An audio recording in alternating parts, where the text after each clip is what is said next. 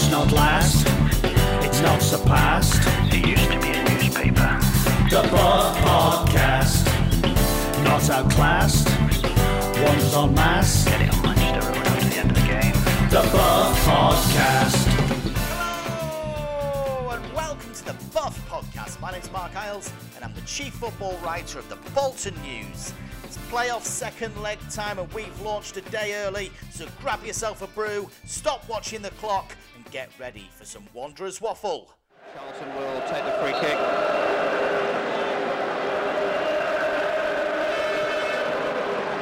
In towards Gudni Bergsson.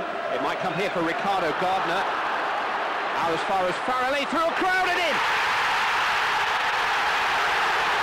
Gareth Farrelly for Bolton Wanderers.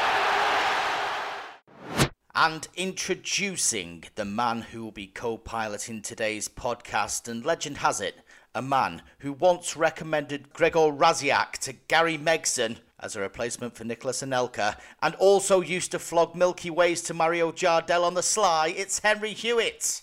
Hi, Marc. Uh, yeah, not my proudest moments, either of them. Um, but I believe that Rasiak would have been a, a, a 50 goal a season. He would have been our Haaland. It just, just never worked out for him. Nobody has ever mentioned Gregor Rasiak and Erling Haaland in the same sentence until now. It's Agent Hewitt. If you want a man to blame, blame him. He will also be to blame if Bolton don't win in the playoff semi-final second leg as well, by the way. And he's freely happy. He's freely happy to take all your abuse on Twitter throughout the summer. He told me that just a couple of moments ago off air. Yes, I definitely said that. That is something that I. I, I mean, are you trying to deflect it away from you because you will get some grief if they lose? One hundred percent, one hundred percent. There's nothing, nothing truer. They say the only thing certain things are death and taxes. I think it was Benjamin Franklin or Disraeli. It's it's definitely a Benjamin. But anyway, the other certain thing is that somewhere along the line it will be the local press's fault if Bolton don't get through to the playoff uh, playoff final on Friday night. But let's keep it upbeat because I think I honestly do. I've got a good feeling about it. I really do have a good feeling about it, and I'm hoping. I'm hoping that that uh, translates into the next hour or so of podcast. Um, well, really, normally we'd, we'd bring in a load of headlines and we talk about a week that was at Wanderers and there was loads of different things and loads of different strands to pull on, but it's been completely about the playoff. So we'll talk about the first leg, 1 1 at the University of Bolton Stadium on Saturday.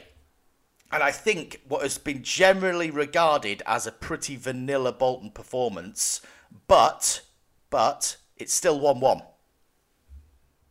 Yes, it is, and we're still in it. And it's. I think I was thinking this on the way out of the game the other day, and I thought, is it better for Bolton that it is a draw? Because if we would have been two one up, then you're going into that game, and you, maybe your mentality changes. Maybe you've you've got in the back of your head, oh, we we can't concede. You know, like now it is just it's a cup final essentially before a cup final, and um, I think going off the Plymouth game, I think that may be where we're better off. Um, okay, it's not going to be the same as the Plymouth game because our crowd is, you know, a, a tenth of theirs. But I, I think it could be better for us that we're just go in and knowing that you get a result, you go through. I mean, do you, do you agree with that, or is that me clutching at straws a bit? No, I think I think there's something to that. I think there is something to that because I think it's widely accepted now. We know if if teams come in and they are harder to break down, or they sit deliberately deep, or they deliberately uh, suffocate Bolton, that they can struggle, and that happened a little bit, I think, on Saturday. That Barnsley. Not, it wasn't their primary objective because they got plenty of shots off and goal, and you know Trafford had to work hard. He made some cracking saves. They were they weren't uh, you know parking the bus by any stretch of the imagination, but certainly in the midfield areas, their primary objective was to spoil and was to frustrate and to close down, and and it was it was a game plan that worked really well for them. I think that's worked as well, picking off the vibes of the players that were spoken to afterwards and, and the manager that was spoken to afterwards from Barnsley. It worked perfectly, and so that that is possibly as good as their game plan's going to be. Now they may well decide to do exactly the same thing, because they nearly won that game they may decide to do exactly the same thing at home.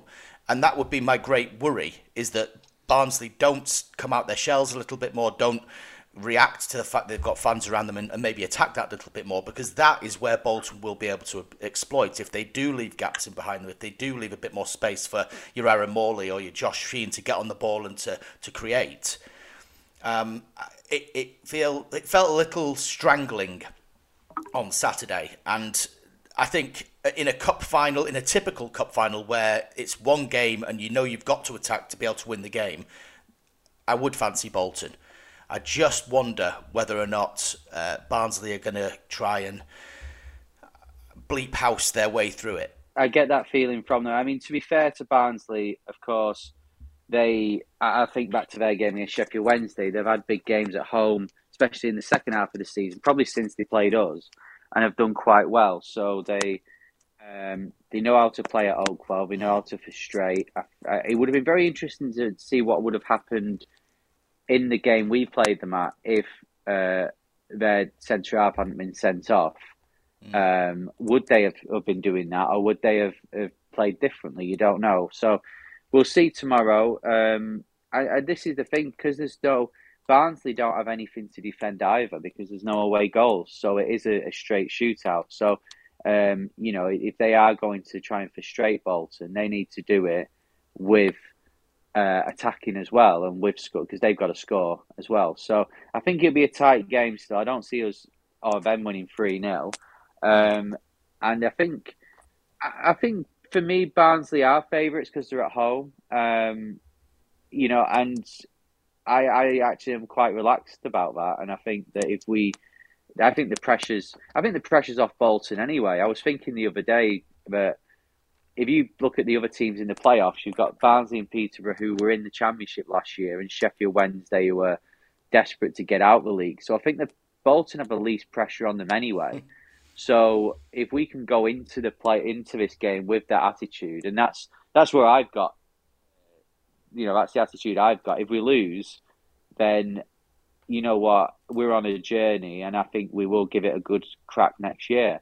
Whereas, you know, you look at some of the other teams and maybe they they need to go up more. I don't know. That maybe that's me trying to trying to relax everyone, but that's how I honestly feel. No, honestly, it was weird you bring that up. I was making some notes this morning on a piece I was going to write on, on how little pressure it does feel Bolton are under. I don't think that the fan base. Uh, look, there's always expectation on Bolton to be at the top end of this division, but I don't think when you look at the reaction that Sheffield Wednesday fans had to that 4 0 defeat last weekend, that is real. That's that's that's unnecessary pressure. The fact they're even talking about sacking Darren Moore after he just got 96 points in the season, absolutely ridiculous.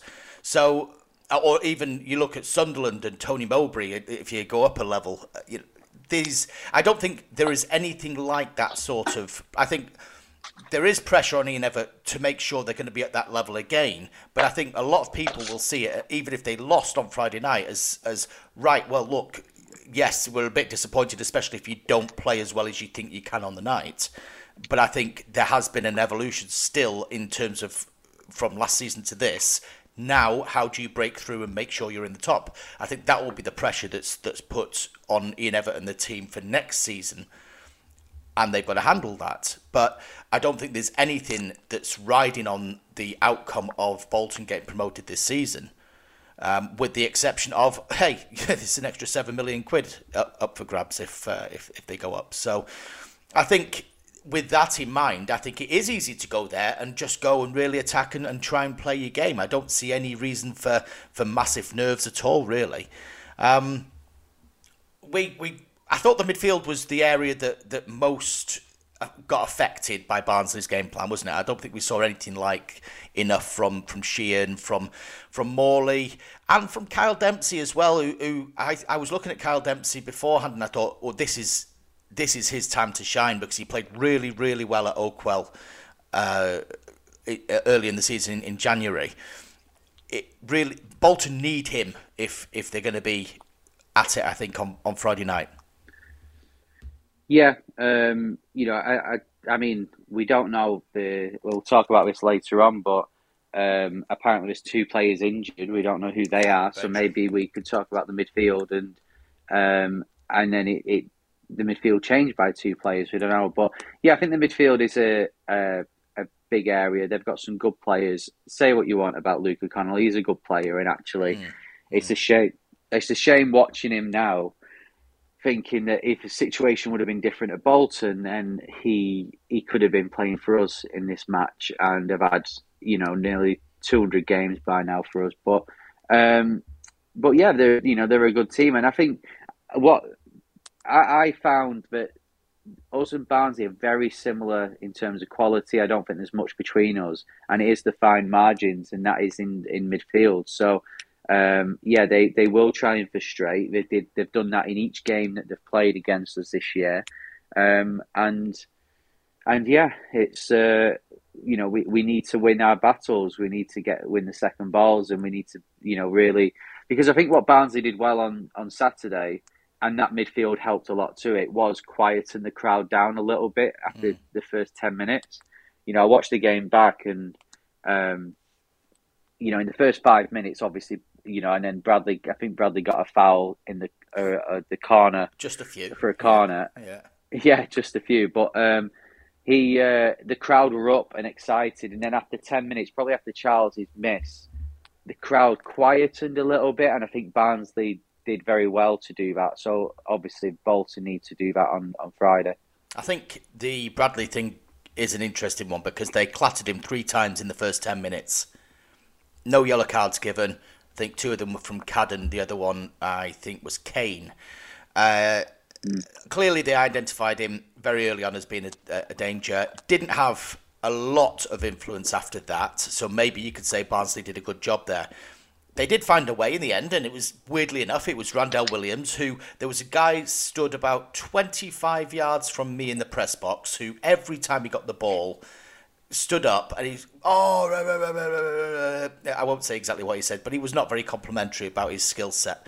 Um, and then he disappeared uh, towards the end of the game as, as Randell Williams. He, completely just disappeared. Uh, uh, once uh, Randell had goal to the game, and by the end of it, of course, not only did he create the goal for Charles, but he uh, he, he looked the most dangerous and the most likely to sort of get in behind Barnsley, and, and that's it's very rare for Bolton because I think they've relied so heavily on Bradley that often the left hand side gets a little bit ignored. It's been a bit up and down. We've never really known where everybody stands in the pecking order on that side, have we? So it, it would be good if we could see both wings becoming that sort of threat. Uh, but you know, obviously, time is is relatively short with Bradley anyway. So Friday night's a big one. Yeah, it is, and uh, I, I think it's it's interesting you said that about Williams because I uh, Williams for me has shown in the last few games that I can see why we've brought him in. I think before that, and I, I don't, you know, I don't want to be harsh to the guy, but I, I did look and think, uh, you know, it, it was the better options. Mm. You know, he, he he gave us that long throw in his first game, and he, we haven't even really utilised that either at any points. So um, I was questioning it a little bit, but I think in the last few games he's found his feet. He's, he's I can see why we've brought him in. He's going to be someone who, who gets to the byline and, and drills it in and crosses it in. And yeah, you know, I can understand the fans' frustrations because out of ten crosses, there were four, like five or six that that were were poor. Mm. But you know, we've got a goal from it, and if he can make an assist every game, I'd take him having six or seven bad crosses to get us a goal. Uh, and I'm sure that that ratio will come down as he's, um, you know, as he as, as he gets used to, to playing with the players he's playing with. So I can see why um, why we've brought him in, and and yeah, when you've got Charles in the box, who's uh, you know who's who's always trying to get space, who's always his first thought is to score, then even if it and do you know what was funny was I, I remembered a quote from Ian Evatt when Charles wasn't scoring. Didn't he say he needed one to going off his nutsack? yes, that's very true, and it finally did. It did. It, you know, Ian Evatt, Nostradamus. It happened um, in in the playoffs. Absolutely brilliant. Yeah, I, it, didn't occur to me until I saw the replay, and he basically guided it in. Fair players. It's very dexterous, very dexterous indeed. um, yeah, I mean, it's it, one thing I will. Just just going back to, to Randell and this left hand side. The one thing I will say about that is Connor Bradley is is brilliant without question. Very very talented player, and he's going to go far. But he has got Declan. Sorry, Declan. He's got uh, Gethin Jones, and he's got uh, Uh, or, or Eoin Toal, who have played on that right hand side, and both those players show a kind of willingness to get forward. They do support well. There's been a good combination there, and I think that does help Bradley.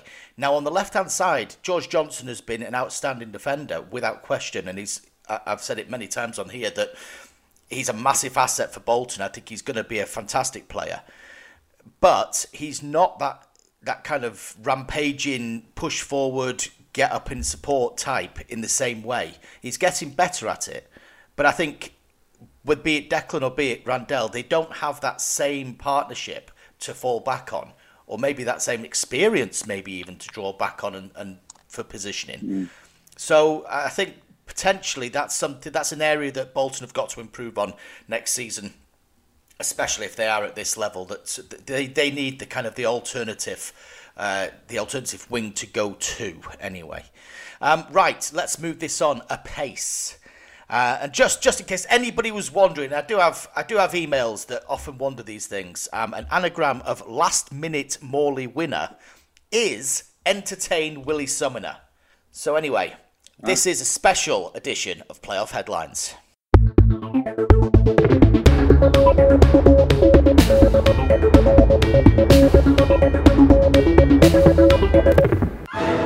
News. Yes, every week Henry mines the uh, Bolton Wanderers headlines in the Bolton News. This week it hasn't really been that difficult a job, has it, Henry? Because we've only been talking about one thing. We have, yeah, and that is the uh, the first leg and the second leg. So we will go through headlines, um, you know, regarding that. I mean, that is all that's on anyone's minds at the moment, and well, let's hope that let's hope it's a happy ending to uh, to this week. Um, but it's not a happy ending for two of the players. We mentioned this before. There's two players who will be missing against Barnsley on Friday. Now, Ian Evatt's keeping his cards close to his chest. Do you have any hints at who it may be, or has he has he managed to even out for you? Uh, yeah, I, I, mean, there's there's also the school of thought. It could be mind games, of course. It could be the. Mm. He's not beyond it, is he? Let's face it. We have seen a couple of uh, curveballs thrown, and miraculous recoveries. Um, you look, I think if if you were looking at the game on Saturday, you look at the players that came off potentially um, which was the front two, Kachunga and uh, Charles, and there was one other as well, wasn't there? I think it was in midfield. Um, Sheehan. Sheehan. Well, it can't be Sheehan because I spoke to Josh Sheehan on Wednesday afternoon. He's perfectly fine. He's quite looking forward to the game. So I'm ruling him out as a possibility. Um, the other the other one that you may look at there is, is Ricardo Santos. He's obviously coming back from an injury he was feeling. It looked like he was feeling a bit of a, a pain when he was at um, Bristol Rovers when he played that 45 minutes. I'm only speculating. I don't know for certain. But either way, I will say that we, we spoke to Ian Evatt, did our very, very best to get any sort of clue out of it. And one of the things he did say is it's not going to affect my team. It doesn't affect my thinking, doesn't affect the game plan. So you know, whether or not that is somebody who was going to be on the bench, whether it was a change he was going to make anyway, who knows? We'll only really know um, in the fullness of time, and I'm sure it's something we'll discuss over the weekend, uh, depending on the result. But the, the the issue is they've got a they've got a squad for a reason. I think if it is a defensive one, MJ has done a terrific job. Drop him in there, no problem. You've also got the the wild cards of, of people like Jack Iredale that are coming back into um, into prominence. Up front, you've got uh, Jon Dadi Bodvarsson, who, you know, bad touch aside, whilst he's having a kick kick about with the uh, the young lad in the car park, um, he's he's saying he's ready to play, which would be an amazing story if he managed to, to come back and do something, particularly as he scored twice against Barnsley already this season. Uh, there, there's there's options all over the place, and Kieran Lee, of course, uh, didn't play at the weekend, and didn't start at the weekend. And so I think in a game like this, would I put Kieran Lee in there? Yes, I would. That'd be my, as long as he was fit enough. But there's options. There's options everywhere, and that is the good thing about having a squad that's that's majority, with the exception of Gethin, of course, fit. Yeah, well, Kieran Lee was. Um, I think I said at the time. I think he was one of my man of the matches when we played at Oakwell. Um, I thought he controlled midfield very well. So um, I, I would think that, you know, like you said, if he's fit, he should play. And I think his calm head could uh, help us out with it. Um, yeah, it's, um, you know, if there's two injuries, you hope it is mind games or you hope it is uh, replaceable players. I think, um, you know, if it was, say, Santos, yes, he is, we've seen he is actually replaceable for the odd game, but, you know, I think his calm head, um, and his uh, experience could help us out in this game. So you hope that he's fit. Mm. Um, you know, so yeah, you. Uh, yeah, it's going to be. It'll be interesting. That lineup would be interesting. Um, I think we've got the squad for it not to be an issue. So hopefully it isn't, and hopefully uh, it, any players that are injured will be back for the, the final. Record without Santos is excellent, though. It really is. I, I, it is. I, yeah. I'm gonna have to go back and check my numbers again, but they've they've lost. I remember them losing. Was it Shrewsbury away in, uh, in Yeah. December? That really snowy day. I'm asking a lot of questions at the time about whether or not the fact that his aerial presence had been missed, etc., etc. And then all of a sudden, Will Aimson just came to the fore, and it was it was a completely different team. Uh, MJ Williams again a couple of weeks back when when Rico uh, injured himself at Wembley. MJ came in, and they were a different team. And I think for for whatever reason they they managed to cope. So if if that is, and again I'm totally speculating here, but if that is the case, then I don't think it would be the biggest worry in the world in the in the short term. No, me neither. Um, we'd mentioned it before. Next headline is about Connor Bradley. Um, we'll just let's go through it again. I mean, has he been? Do you reckon he is targeted? Because he is one of the better players in the league. Every time we're on Sky, they always mention him and say how good he is. Um, you know, I've been to watch matches with a few people this season who aren't Bolton fans who um, point out and said that is a he's a really good player. So, do you think he is targeted? Could could we could we protect him a bit more, or, or can you see that he, he kind of flourishes under that? Well, I think they've got to find a way. They've got to find a way of getting him into the game more. I think he was he was all right at the weekend. He did okay. He kept on going. His energy is fantastic. He never he never stops. No matter whether he's getting kicked to death or not. He's been fouled more times than anybody else in a in a Bolton shirt this season. He's in the top ten of the most fouled players. Full stop. Um, which for a, a, a right back, for a right wing back, is is quite something. So I do think he gets targeted, yes, and I don't think he gets protected at all from the referees either. If I'm being brutally honest, I do think that referees allow teams to put a couple of challenges on him early on and and have that as a freebie. Um, it's not 1985. Um, you know, Vinnie Jones isn't allowed to rattle into Steve McMahon and, and you know in the first few minutes of uh, of an FA Cup final and just give him a leveler. It's you know the game's moved on a bit. I think if something is a yellow card in the first five minutes, it should be a yellow card in the you know the 85th minute rather. It should be in the in the first five minutes. So I do think there has been a, a, few occasions that, that teams have targeted him and tried to rough him up. He does always bounce back, but I think it's just human nature, isn't it? You, you can only get kicked so many times and you lose a little, bit of things. And I think if you look at the, the Bolton's attacking over the course of the season, a lot of it has come from that right hand side. A lot of involvements in uh, uh, uh, Bradley's. So if I were Barnsley, that's what I'd be doing. I'm not, I'm not going to blame them for it because it's exactly what I'd be doing. But Bolton have got to find a way of getting around it. Do you think? Um, I mean, I don't, I don't really know any player in particular. Maybe Connell, perhaps. But um, do you think Bolton should be doing this sort of stuff ourselves, or do you think because we don't seem to have that in us? We don't seem to have the dark arts in mm. us, really. Um, I mean, I look back to it was in the this just in the second half, wasn't it, when Connell needed to change his boots and suddenly the goalie had, had broke a fingernail, so went down injured, um, so he could change his boots. You know, uh, do you think that, especially in going into the match on Friday, do you think Bolton need that bit in them, or or would it just distract from what we're trying to do anyway? Yeah, it's it's an interesting one. I think you can.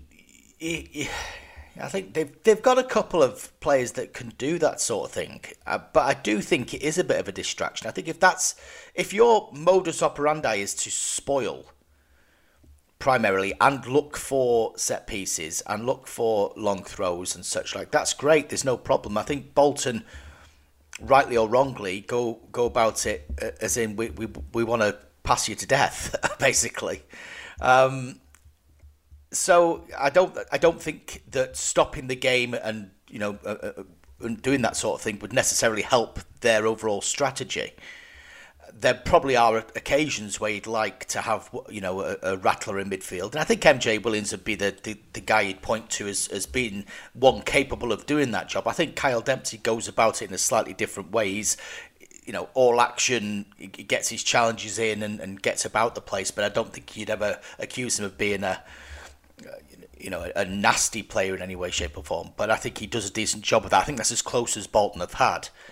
So yeah, I, I don't think they could in this in this scenario if that's the way they evolve, if that's the way to go up, if that's the way to to tackle League One football, then maybe that's something to think about in the future if things don't go according to plan on Friday. But um, I don't think I'd like to see it. I don't. I don't think they've got enough towels. yeah, well, Lofty's. Uh, I think Lofty's still got one, so uh, maybe he could lend us, um, or maybe we can nip to Dunelm and get some not red towels, but sort of white and blue towels. There's no question in my mind that Lofty dried his knackers with a red Barnsley towel on Saturday night. To Put it that way. Um, right, next headline. And uh, Ian Evatt's been doing a Mikel Arteta. Hopefully, it's not failing at the, the last hurdle. Um, but uh, it's uh, he's been um, while the players have been training at the, the stadium, he's been getting them to uh, play some boo sound effects.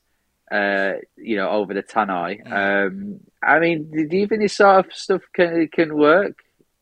Oh, do I think it can work? I mean, I, I don't think it's going to win you the game, but the managers, they all love talking about this marginal gains and 1%, and I think they all do it to a certain degree. I don't think anybody just goes out there and just does your, your your standard training drills anymore. I think everybody's looking to, to be a little bit clever in, in, in the way that they go about it. Um, I, I love the idea of of, uh, of Ducky standing up on the gantry and, and shouting Yorkshire obscenities down at the players as they're trying to take penalties or whatever it might be. Uh, that would be marvellous. But look, they they are going to have a hostile atmosphere on Friday night. There's no question about that. They, it's not going to be a comfortable environment for them. If they thought there were a few towels knocking about on Saturday, it's going to be like you know the Hilton um, behind the, the hoardings uh, at Oakwell. There's going to be stacks and stacks and stacks of them with people replenishing them every five minutes. So, yeah, I think it's it's going to be it's going to be a tough one for them if they are in any way, shape, or form readier because they've played in, with a bit of uh, with the crowd music, whoever it might be. Then all the better. Um, hmm. But you know, I, every look, managers try all sorts of, of nonsense, don't they? In the hope that it gets, and, and it's only when it works does it get lauded. A lot of experiments fall by the wayside when they don't work. Yeah. Uh, well, I mean, the players, if they've been training in the stadium, um, I guess because Barnsley are having, uh, I think, two halves of two stands closed mm. uh, for their sellout fixture on Friday. uh, I guess they can get used to having seeing empty empty seats. But um, yeah, it's uh, you know it's, it's, fine margins, isn't it? And that's what um, that's what Ian Evatt is is. Yeah, he, I think he he looks at the likes of Pep and Arteta, and he, he tries to take stuff from what they're doing. And um, yeah, it'd be interesting to see if it will just work out or not. It's uh, yeah, you know, it's it's one of those things where if it does work, then great, and he'll say afterwards, "Oh, that worked and that helped us." But if it doesn't, then uh, uh, yeah, I, it's it's just it's a good headline. I'll give you that, Marc. It's it's good for uh, it's good for you. It's an article for you. He's helped you out. Absolutely, absolutely. Well, I mean, Arteta did. You'll never walk alone. Um, because they were playing against Liverpool, didn't he? He piped out "You'll never walk alone" whilst the Arsenal players were were training. Um, what what do Barnsley run out to? Is it fanfare for the common man? I can't remember. It's uh, Emerson Lake and Palmer rings a bell.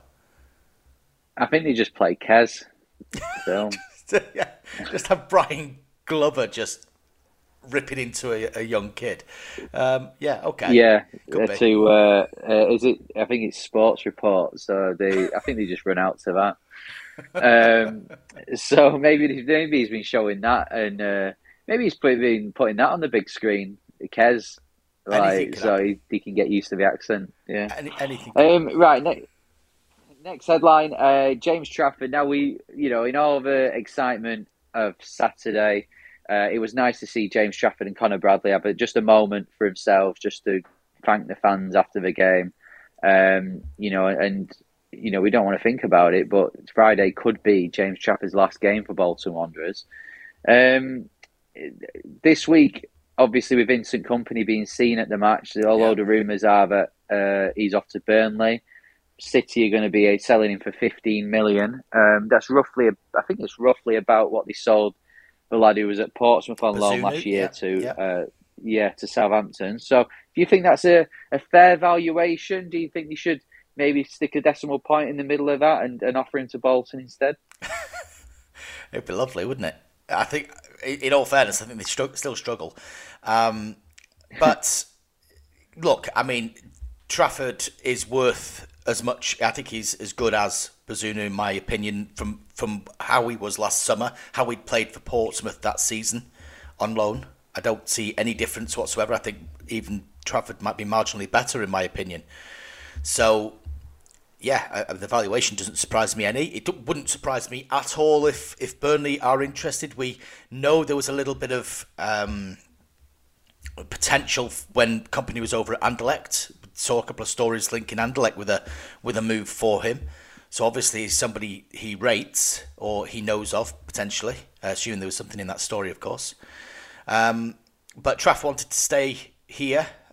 City wanted him to stay at Bolton uh, last season, and he's done terrifically well. He's come on leaps and bounds. He's going to have a big summer. He's, he's going to be in the shop window potentially.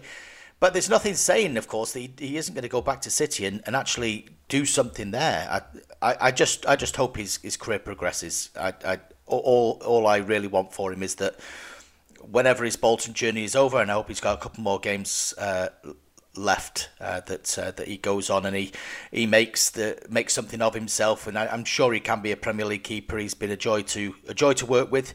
Walked into the press room on uh, Saturday evening with his entourage.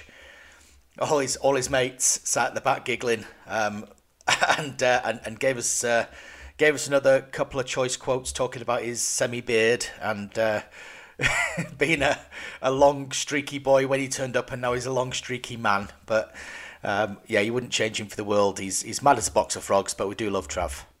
Yeah, uh, we, I mean, we've, we've spoke loads about him and about how Bolton are going to have to um, replace him and Conor Bradley. Um, I mean, do you think that, you know, uh, there's been so much talk with Bolton fans over are we ready to get promoted?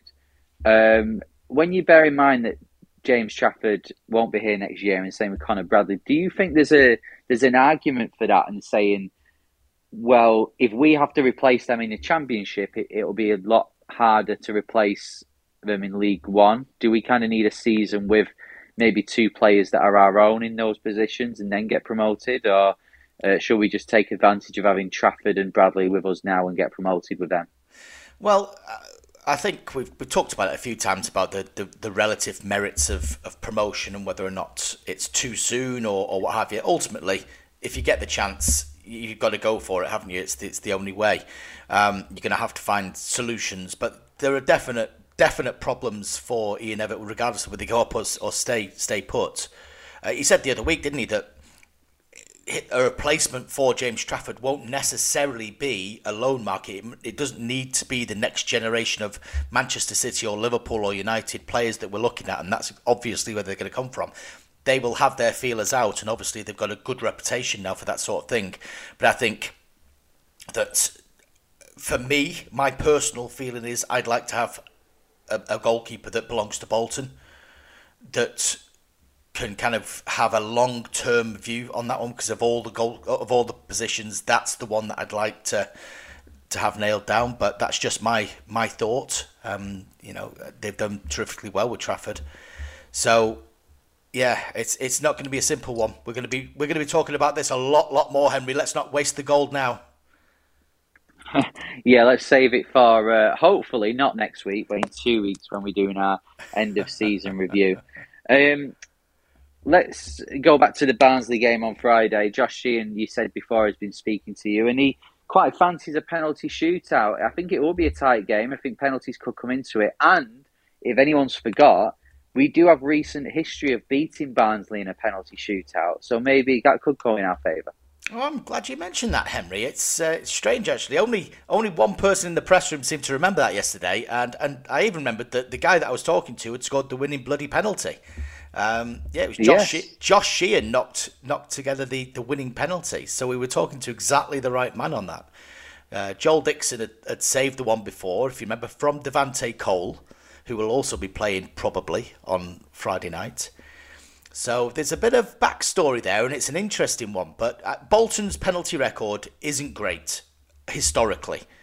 They had the first one in 1983 against Chester City, a game that they'd managed to squander. I think it was a 3 0 lead. Chester came back to 3 0. It went to penalties, and Chester won on penalties.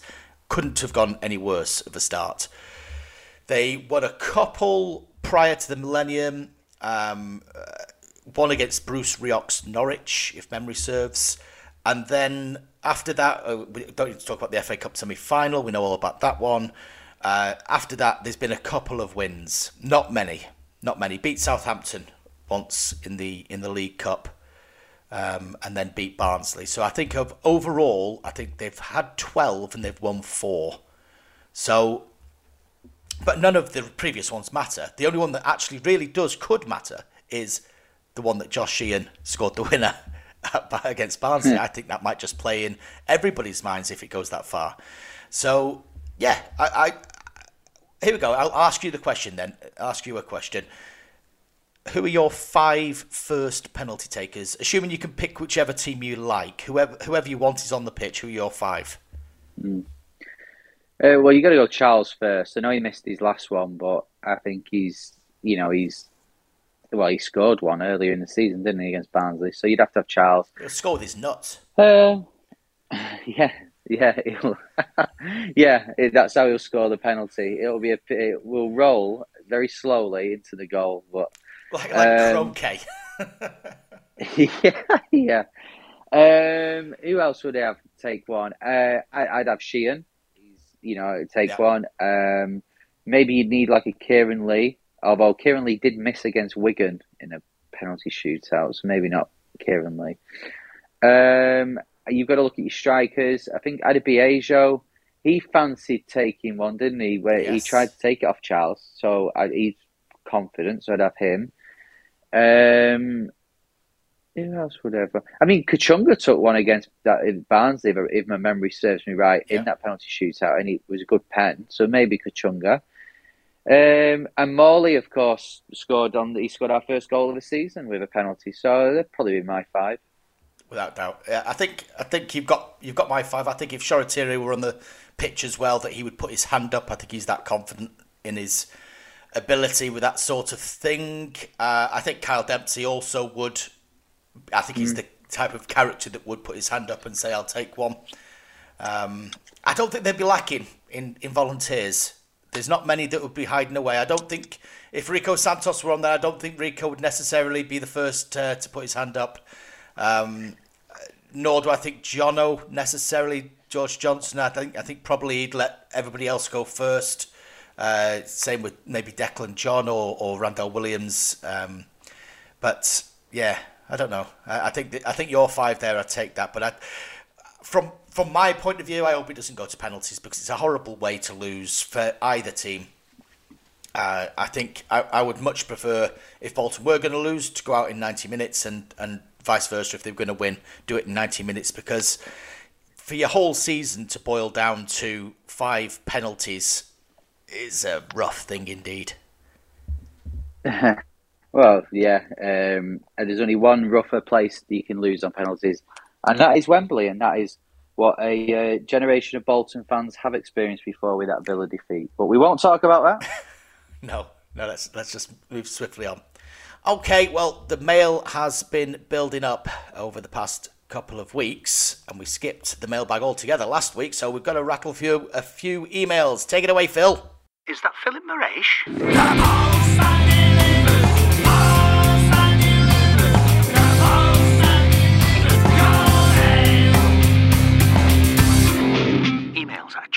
Okie dokie. I've just, whilst uh, Henry's been talking, been copying across these emails that I completely forgot to do beforehand. So the first one is from Tim. Dear Marc and Henry, great to hear your podcast every week here in the New Forest. Having watched the first leg, whilst I'll be disappointed if we do not go up, I will not be too sad either. The thing is, I don't think we look like a championship team, but Barnsley did. I don't know if that's due to our physical size of players compared to Barnsley or due to their more Route 1 football. Also, it may be better to be a winning League One side compared with a struggling champion side for us supporters. Having said that, I hope we're wrong. We make it up and strengthen the team further, says Tim. Um, do you... There's an interesting one. It's, it is an interesting one because Bolton are winning more than they're losing at the minute. They have done pretty much since they came to League One, and for the, certainly every every season under Evatt. Would you prefer to be a team that wins more than it loses, has this kind of feel good factor more often than not, or be at a high level, and not necessarily have that? Uh, it's a good question. I'd I'd say that watching Bolton at the moment. Now I've been watching Bolton uh, since the mid to late nineties, so that's twenty, nearly thirty years now. Um, and this is probably apart from the Big Sam days, this is probably my most favourite time watching Bolton. Uh, the most enjoyable time watching Bolton. So in answer, I can understand why that question's been asked because yeah, it, it's great at the moment. We're winning more than what, what we lose. Um, as we discussed before, there isn't as much pressure on. I mean, there's always pressure on, and there's always when we lose, there's always a meltdown. But um, I don't think there's there's as much pressure. No one's saying we need to get promoted. Um, so it is very enjoyable. So yeah, if we got promoted and suddenly started losing every week, would we be getting twenty odd thousand attendances? Possibly not. Um, but then you look at the likes of Coventry and think, well, Mm. they've had a similar journey to what Bolton have had, and now they're in the playoff final. So it can be done. I think their recruitment has been brilliant, and a budget would, would probably be similar to Bolton's. Um, you know, not necessarily as we speak, but maybe them coming into the championship had a similar budget to what Bolton would have had would have going into the championship. So it can be done, and I think if you do it right, and then you you have the feel good factor, and then get to the playoff final in, in the championship, then I think Bolton would be getting full houses. We'd be getting twenty eight thousand every week because that feel good factor would be there. So I guess you can only answer that if you had uh, a you know a, a a crystal ball to look into.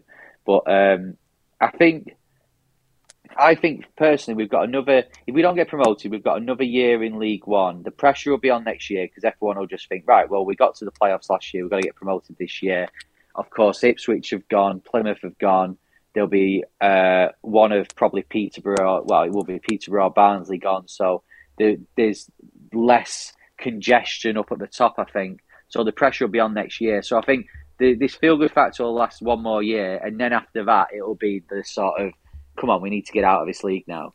So um, yeah, I, I think I can see why they've said that. As you said before, if you get a chance to get promoted, get promoted. But I I always thought we needed three years in League One. So there's a part of me that I think that's why I'm so relaxed. There's a part of me that thinks if we don't get promoted, we've got this again next year, and I think we will do well next year. So there's that excitement. But then if you don't, you suddenly like Portsmouth are finding you're getting stuck in League One, and suddenly it's there's a lot of negativity about. So um, if you said to me, if you if you offered me right, you don't go this year, but you win the league next year, I'd probably take that. If you say you don't go up this year, but it's going to take you another five years, I I definitely wouldn't because I think the fans will get bored of it. I agree. I agree. I think the other thing you've got to factor into is the financial side of things. And whilst we we're aware now of obviously football ventures have launched a bond scheme and they're looking to raise X, Y, Z, and that seems to be what they're going to concentrate the, the short term. They've, they've said they'll be funding the club as normal, etc., etc. Nothing's a bottomless pit. Nothing's a bottomless pit. And, and at this level of football, you are only going to make X money. So I think it's all finite. I think, as you say, I, I would agree that Bolton would have another year of grace at this level. Uh, certainly this year, and and for next year it would be a case of right. Well, now let's see about automatics. Let's see, you know, let's let's get this job done. After that, I think patience would be tested slightly.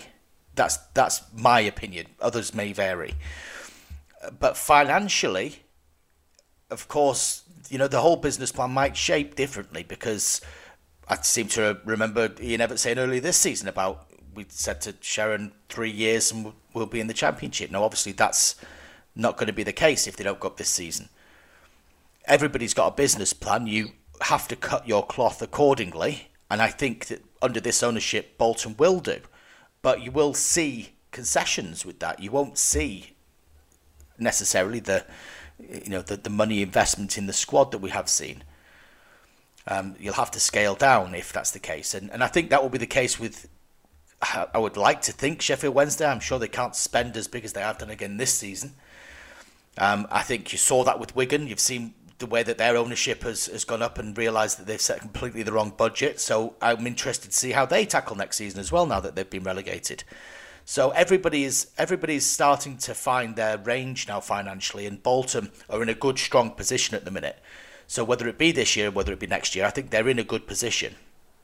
Um, but I wouldn't pass up the opportunity if it came along to me in the slightest, because seven million pounds instantly on sponsorship and revenues and all that sort of stuff, and, and prize money isn't to be sniffed at in the slightest. And and you've seen with Luton, you saw with Coventry you don't have to have a, a, gigantic budget. You just have to be really good at recruitment, and and that you know isn't necessarily um, an impossible thing for Bolton to do. Um, but we will move on to another email. That was a good talking point. Thank you very much, Tim. Enjoyed that one. Um, this one's this one's a bit more niche. Um, we'll see what you say about this one. Uh, this one's from Luke. It's fair to say one year has been too soon to judge the B team but there haven't really been any players you'd look at and label them as a squad player for next year. Do you think there's a better chance next season of seeing a player promoted to the first team squad? And would it be a problem if it, there wasn't? Also, do you think our successful loans with City and Liverpool might lead to any academy graduates who didn't receive deals coming over and joining the B team or even our first team? Always a pleasure, says Luke. So, two questions in one there, really, but I think it all melds, melds into one for me, and that's recruitment for the B team this season. I think it was very, very quickly put together. It felt rushed. Um, they probably would argue against that, and and I think there have been a couple of semi-success stories. Benny's been good. Conor Carty, of course, scored his goal at Tranmere we've seen flickers from from other players that suggest they might be okay. Maybe not the progression for others. I think Max Conway. I'm I'm looking forward to seeing more of him. I'm hoping he can progress as a left back. Uh, Sam Inwood as well as a lot of people talking about him as being a a very uh, decent player. Luke Hutchinson similar. So it's been a bit of a, a bit higgledy piggledy possibly at that level what's what's your opinion, Henry, as somebody who's obviously you're not watching the B team, but you're, you're, you're hearing about it. What do you feel about it at the minute? Um, yeah, it's. I mean, I only get updates on social media. I go on Twitter randomly on a weekday and see that the, the B team have played. Um, you know, so I can't really comment on specific players, but I think the aim. It was always going to be difficult for players to break in. Uh, you know, this season anyway, because we got a whole host of players last year, last summer, where, and I think we said at the time, realistically, you're bringing in whatever it was, like 16, 17, even more players, and they're not all going to be they're not all going to be good players. So, well, uh, sorry, I I don't mean good players. I mean they're all good players, but I mean like they're not all going to suit Bolton Wanderers. So I think it's going to take a few years anyway. There's been one or two on the bench, one or two have played in the, the Papa Johns here and there. Um, obviously Conor Carty's the main one who we've seen and, and who scored, and he's been out on loan at places this year. Is he going to have another season next year where he's out on loan, but at a, uh, he's been at Ireland, isn't he, this Yeah, time? So maybe. Yeah.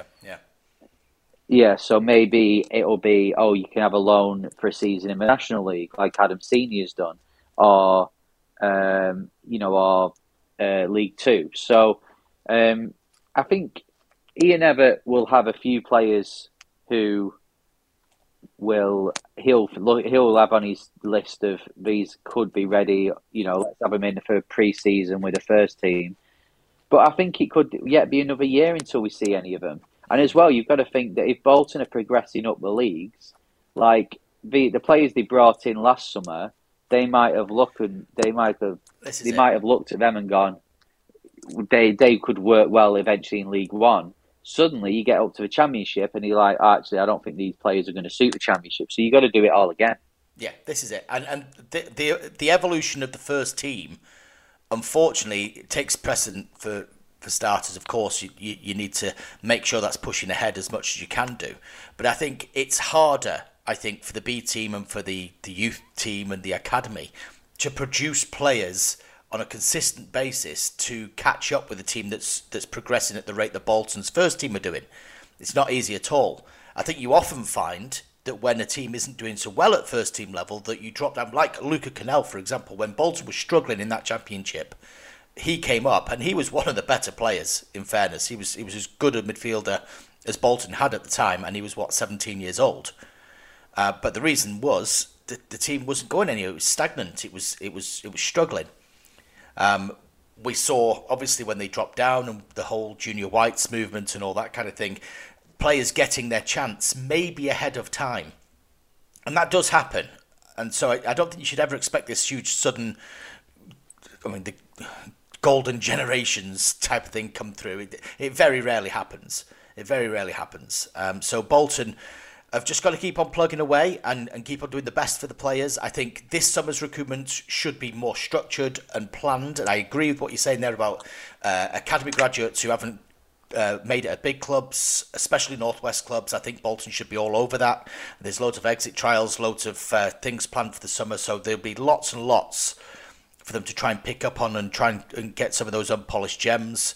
That is definitely where I see Bolton's B team uh, profiting in the future, picking up those players that have not made the grade at the Premier League and maybe still have something to something to prove. Um, so I think that's where I'd be focusing my my and, and the whole the whole system as well. The the fixtures, it was it's it's all been it's been better than it was the year before, but still not perfect. So I think again, hopefully next season, the Central League, the friendlies they've got planned, everything will be more stable and you know more more organised and planned. So hopefully that will benefit. Uh, I hope that answers the question, Luke. Um, again, thank you very much for getting in touch. Um, if you do want to get in touch and you want your question answered in such a meticulous fashion, then here's how to do it. So you want to bring something up on the buff? Email Marc and Henry on the buffmail at gmail.com. That's T H E B U F F M A I L, all one word, at gmail.com. And sorry to the mail escort who probably getting some unsolicited Bolton Wanderers correspondence from the people who spelled that incorrectly.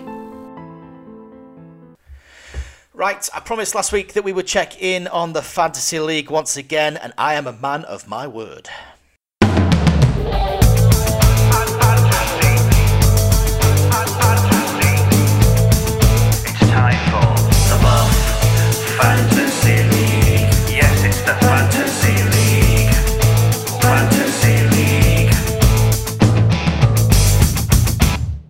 Fantasy League, not where me and Henry uh, uh, uh, uh, occupying in the lower reaches of mid-table, but the top five is absolutely smoking at the moment. Number one, Regan Riley, by one single point from Liam McNeil and Alfie Hinton.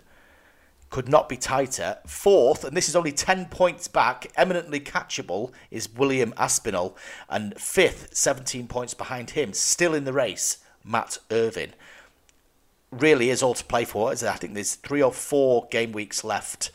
I mean, I'm on the beach already, Henry. I don't know about you. Have you got your flip flops on? Yeah, I targeted 2,000 points and I've got them. So I don't know why I targeted 2,000 points. No, that's that that's typically never gonna- survival for fantasy football, isn't it? If you get to two thousand points, Yeah. I think there was only uh, only the, the famous case of West Ham um, in two thousand and six uh, that, that went down on two thousand points.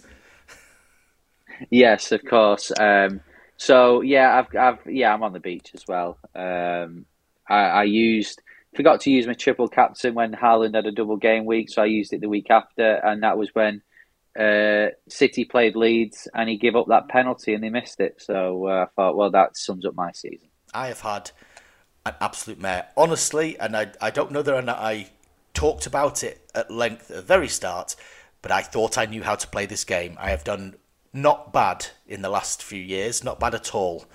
Uh, but for some reason, my skills have completely deserted me. I couldn't pick my nose this season. Hey ho, it's always next season. I'm safe. I'm safe. Uh, it's a rebuilding year uh, for Quixotic Hebitude. Right, it's time for the crunch. Let's talk Barnsley. Let's talk second leg. Let's have some predictions. Pass us me crystal ball. What's happening next week? Prediction time. Right, Henry. This is uh, this is the crunch. This is the crunch. Two thousand fans heading to Oakwell. They want to hear why Bolton Wanderers can still win this. What have you got to tell them? Well, of course we can still win it. We're, we're massive. We're the best team in the league. Uh, you know, we've we've been to Oakwell. We've won three 0 before, and uh, we can do it again. I think the pressure's all on Barnsley, so let's go and enjoy ourselves. If it doesn't go according to plan, it'll probably be a refereeing decision or uh, Barnsley cheating the way to winning. So we'll get the moral victory anyway. Um, but no, I think uh, I, I think yeah, pressure's off. Let's just enjoy. It's our first playoff run for a while. I think next season, uh, if we don't get promoted, that's where the, the pressure's on them. But this year, um, you know, I think, yeah, I think you know what. Let's just go support the lads. It's uh, it is what it is.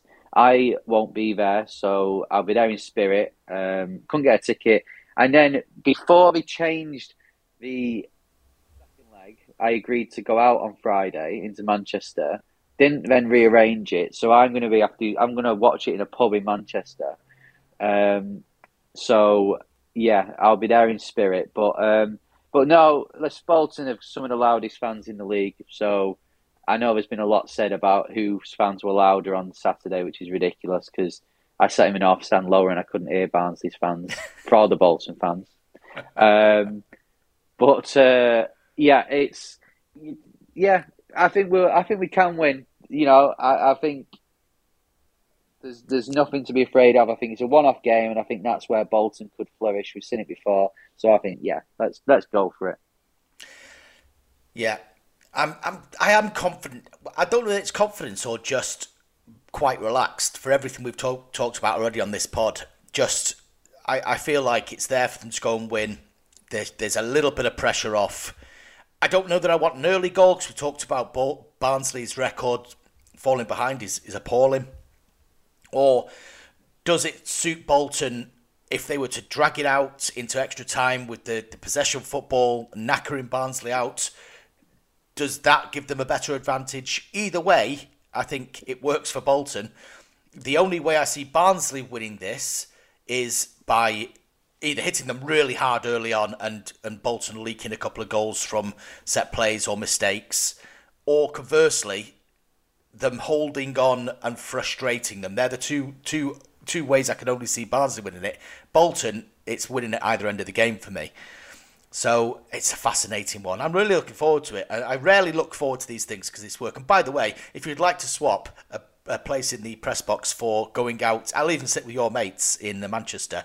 I'm happy to do it. I'm more than happy. But, uh, Uh, you know, Hey, I, I'm I'd be happy as well, but I, as- much as I'm sure my wife would enjoy to spend the evening with you, Marc, I think she'd rather it be me. So uh, I'll watch it on the telly. I will. Uh, I will accept that criticism. That's not a problem. Um, so, I mean, give me give me a give me a score. Put put your Dion Charleses on the line and give me a score. Oh.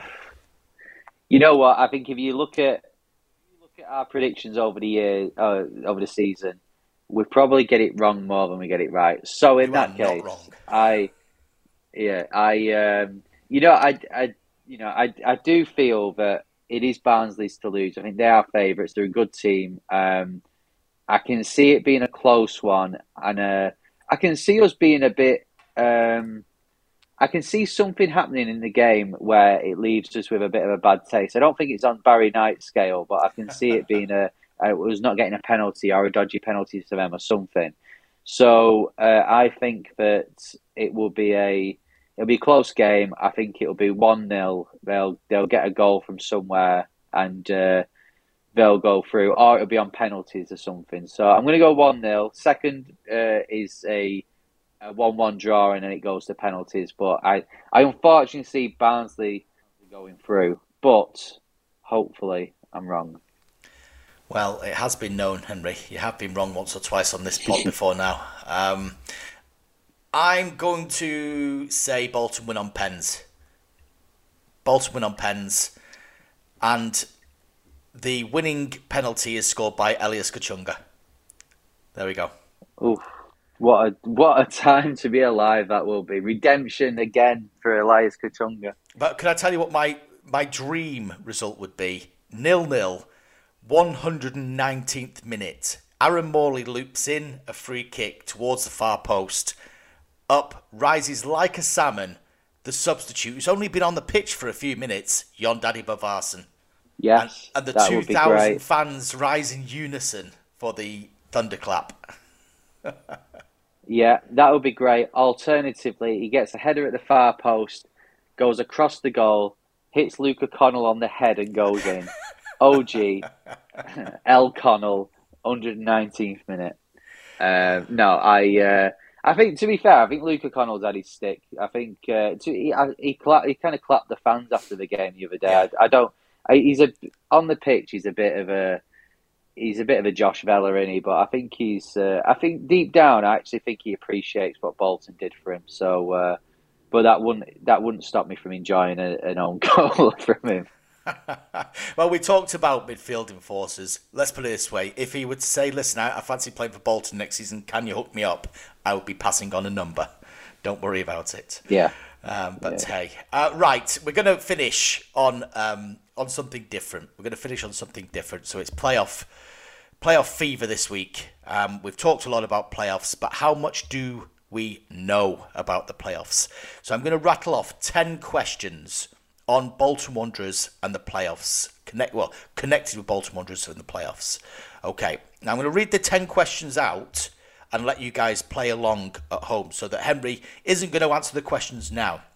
But if you do want to hear what he said, if you want to hear his answers and how spectacularly wrong he probably is going to be, then wait until after the music's finished because I'm going to play them after the end, credits, so to speak. So you've got two options: either you stop at the music, play along, play along yourself. Uh, I won't ruin it for you, or you fast forward to the end, listen to listen to Henry getting them spectacularly wrong, and we'll say goodbye twice. So here are the ten questions on our playoff quiz. Number one. Who are the only team the Wanderers have ever beaten in the playoff semi final first leg? Number two. Glen Burvill scored the winning goal for which club that relegated Bolton into Division 4 for the first time in their history in 1987? Number 3. Which two players scored for Wanderers in extra time when they beat Reading at Wembley in the 1995 playoff final?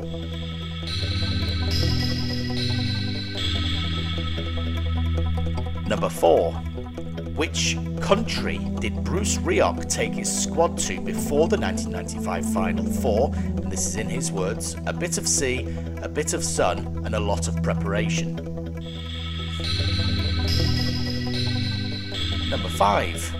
When Sheffield Wednesday beat Brighton in the 2016 Championship playoff semi final, which current Wanderer got on the score sheet? Number 6. In what year was the play, uh, current playoff system, with two semi finals and a final played at Wembley, first introduced in the Football League? In what year?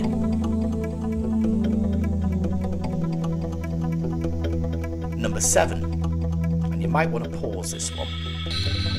Wanderers have won promotion to the Premier League twice via the playoffs. Six other teams have done it two times or more. How many can you name? So there's six other teams that have done it twice or more. Number eight. Wanderers beat Preston 2000 in 2001 at the Millennium Stadium. But how many playoff finals were played in Cardiff before they went back to Wembley? And to make that absolutely clear, that's how many years of playoff finals. Number nine, there were six different nationalities represented in Bolton's team in the 2001 playoff final against Preston. Can you name a player for each one of them? Shall I, shall I name the? Do you know what? I'm gonna I'm gonna name the, the nationalities. Okay. So there's English, Danish, Scottish, Irish, Jamaican, and Icelandic. And finally, number 10, an easy one to finish us off. Before Dion Charles on Saturday, who had scored Bolton Wanderers' last playoff goal? There is all 10 questions. Um, use the pause button, listen to them again. I won't give you the answers until after the music. Um, Henry, I'm sure you've been uh, making notes because you've listened to that, and uh, we shall we shall get your answers uh, after the after the credits. So, would do you do you confident at this stage without giving too much of the game away? Um, so you challenged me before the before recording. You said, "I think if you get more than five, you've done well," and I'm quite confident I'm going to get more than five. Well, is is Henry's confidence misplaced? Find out after the buff theme tune, which I might fade out a little bit. I'm not going to make you listen to like three minutes of the buff theme tune because you'll never stop singing it. Um, but either way, either way, I want everybody who's going to Oakwell to be loud and proud. I want you to be safe as well. I want everybody that's watching in the pubs and clubs and home and fan parks or wherever you're doing, watch it, be safe, enjoy it, keep your fingers crossed, keep everything you can crossed, and hopefully we'll have another Wembley trip to look forward to.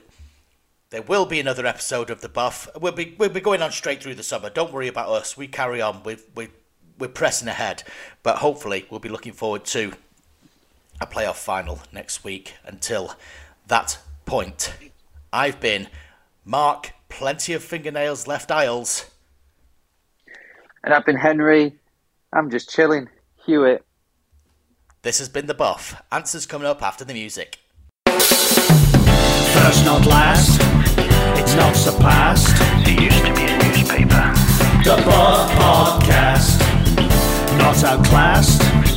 Wonders en masse. Get it on Manchester Road after the end of the game.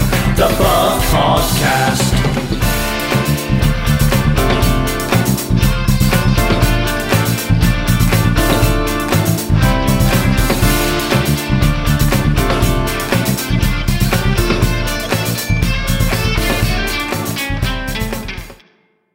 Right, Mr. Confident, the music's finished. Now it's time to see whether or not you really are made of uh, the trivia stuff you think you are. Right, question number one. Who are the only team that Wanderers have ever beaten in the playoff semi final first leg? Um, I've got to say, I've, I've got to do a massive shout out here to, uh, I think it was uh, Burned Aces on Twitter, because he said this the other day, and I wouldn't have got this if it weren't for him. Um, Ipswich Town. It is Ipswich Town in 1999. I, I, I fear that I may have swatted the same material as you here, Henry, so there we go. That was the only one I've seen, so uh, the rest is on general knowledge. Number two, Glen Burvill scored the winning goal for which club that relegated Bolton into Division 4 for the first time in their history in 1987? I weren't born, but this is famous, isn't it? Aldershot. It is Aldershot. Two from two. Which two players scored for Wanderers in extra time when they beat Reading at Wembley in the 1995 playoff final? Um, I think uh, De Freitas was one, wasn't he? True. Because that kind of it, it definitely hit his chest as it went in, um, not his hand. And it was Paatelainen, Oh, Bolton coroner's office. Excellent. Three from three. I'm starting to worry about my five prediction here. Okay, which country did Bruce Rioch take his squad to before the 1995 final for, in his words, a bit of sea, a bit of sun, and a lot of preparation? Now I don't know this one, but I'm going to maybe guess, considering that he's uh, no, well, I, I don't think it would have been abroad, so I'm going to guess Scotland. Well, I'm afraid it was Portugal. Oh right, oh, oh. spending that Premier League money early, were they? Hundred percent. He was just getting a holiday before he went off to Arsenal. If you think about it, yeah, cheeky bugger. that's true. right. Question five: When Sheffield Wednesday beat Brighton in the 2016 Championship playoff semi-final, which current Wanderers got on the score sheet? Uh, I mean, if you don't get this right, you're really in trouble. Yeah, I'm. Uh, I'm going to say Kieran Lee. You would be correct. It's Kieran Lee. Uh, number six, in what year was the current playoff system with two semi finals and a final first introduced in the Football League? And I should say that's that's the playoffs at the top end of the division. So the teams, for example, in League One, placed third to sixth. Yeah, so if Bolton went down with uh, thanks to that Aldershot goal in '87, it was definitely Correct. after that. Um, '91. Ooh. Um, just to check my answers because they just fall off the screen. It was 1990. Unlucky. It was only a year. out. Oh, I was unlucky. Okay. Wanderers have won promotion to the Premier League twice via the playoffs. Six other teams have done it two times or more. Now, I forgot I'd done this question, so five all of a sudden becomes very attainable. Um, so five, sorry, six other teams have gone up from the Championship to the Premier League two times or more. How many can you name uh, through the playoffs. through the playoffs? Um, let's see now. Uh, I'm going to say the. I'm trying to think of. This is a tough one. This is a very tough one. I Um, should say one has got an asterisk as well. Really. okay. Uh, right. Who's? I'm trying to. Who's been up in the playoffs? Uh, Hull. Hull are one of them. Yeah, Hull are one of them. Um, who was going? Uh, so my immediately my thought go towards the nineties. Uh, Palace, Palace are the record holders. They've done it four times. have they? Wow. Um, who else would have done it? Who are perennial yo-yo clubs like we are? Uh, Norwich. Norwich are not on my list. Um, right. I'm just gonna now throw out. I'm gonna throw out a few more names, but these are just teams that seem to go up and down. West Brom. Nope. Okay. Um, West Ham, they de- definitely have. Correct. Uh, You've got Wolves. two more guesses. Wolves. Nope. Uh, right, final guess. Uh, damage limitation. Um, Sunderland. Nope. Okay, so the list I have got, which is final and I will not be argued with, is uh, Crystal Palace, West Ham, Fulham, Watford, Hull, and Swindon. Now, Swindon had one taken away, famously, in the very early 90s, and then they went back up via the playoffs. Uh, they got relegated for some sort of uh, chicanery shenanigans. Um, so uh, let's not go into the legalities of that. Swindon have got an asterisk, and they were on my list. Anyway, um, question number eight. Wanderers beat Preston 2001 at the Millennium, Millennium Stadium. How many playoff finals were played at Cardiff before they went back to Wembley? Um, right, so we were the first one um, against Preston, Mm-hmm. and then I think they went back in. Was it 07 maybe? So I'm going to say five. Very close. It was six. Oh, Very close. You've yeah, not been far off here, Henry. There were six nationalities in that team against Preston, 2001 playoff final. Give me an example for each of the nationalities. English, Kevin Nolan, correct. Um, Danish, Per Frandsen, correct. Scottish, Colin Hendry, oh, correct. Irish, Gareth Farrelly. correct. Jamaican,